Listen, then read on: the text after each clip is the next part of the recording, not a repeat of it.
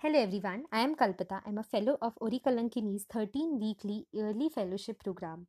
This fellowship brings together change makers to engage for 13 weeks in 13 micro advocacy projects. We meet amazing people from various organizations and upskill ourselves to do advocacy in a fun way. This series of six, six episodes are for teenagers and people who don't have the quote unquote perfect bodies to start thinking about our relationship with our bodies. We speak about what's generally not speak, spoken, and we certainly give you a lot of questions. While researching for the topic on body, I talked to a lot of people about their relationship with their own bodies.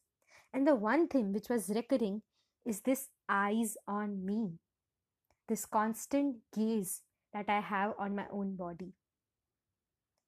In this podcast, I'm going to return to this line again and again in different ways. And to do that, I want to continue the conversation from the previous podcast. In the previous podcast, we had talked about a flower which has five petals. The petals are connected by a central seed, and this is everyday problematic postures and body shaming. The petals in it were political trends with relation to Victorian morality. Then we had talked about technological trends and the biases it creates in all our lives. And we finally ended with economic trends where capitalism easily cashes in in our insecure relationship with our own bodies. The fourth petal is social trends. For this, I want you to close your eyes and listen to this. Imagine yourself in the most beautiful place that you have ever visited or dreamt about. Is it close to nature? Does it have birds singing in it? Is there a water body nearby? How does the place look? Is it flowing water or a still sea water? How does it feel to touch the ground from your feet? Is your feet comfortable?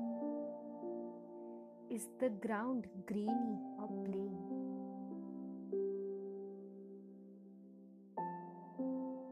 Imagine lying down in the place. How does it feel when your back touches the ground? How does it feel to find support for your head? Are you smiling? Are you happy? Can you visualize your face?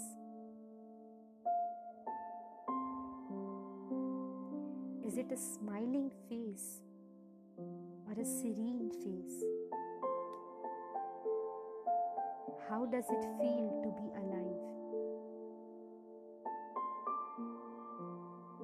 Can you visualize your upper body lying in the ground. How are your hands placed? Are they on side?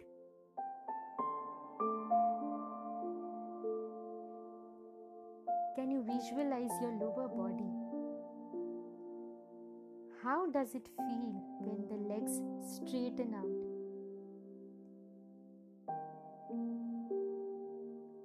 Is there any tension in the body? How are your feet doing? Are your legs stretched? Observe your posture.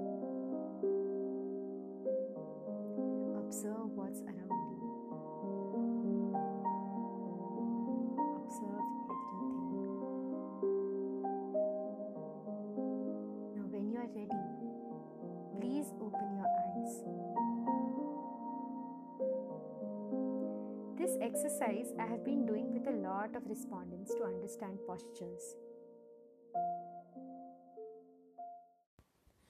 This exercise I have been doing with a lot of respondents to understand postures.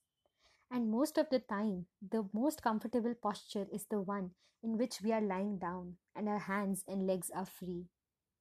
Chances are, when I asked you to observe your posture, you also saw yourself lying down and your hands and legs were free. But this image gets distorted if I tell you to imagine someone is watching you with judgment.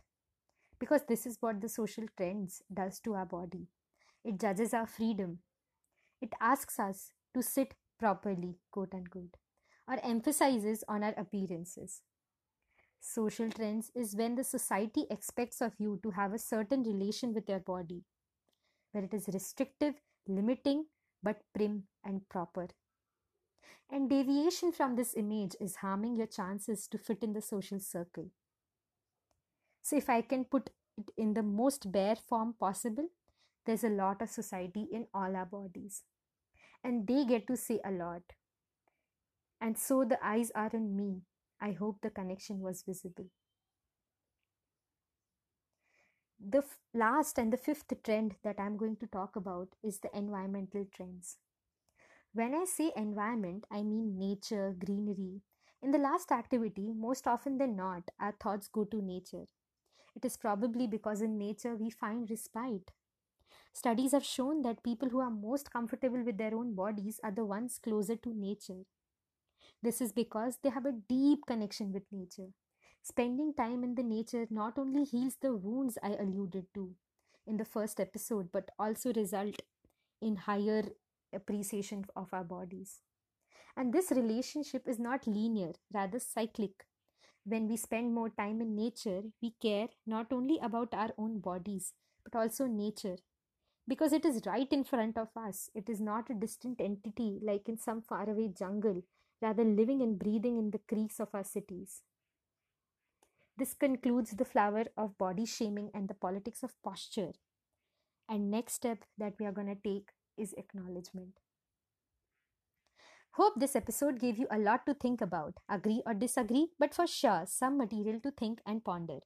Please do check out other episodes of this series and also other awesome series on our channel, Ori Kalankini, in all major podcasting platforms. Thank you.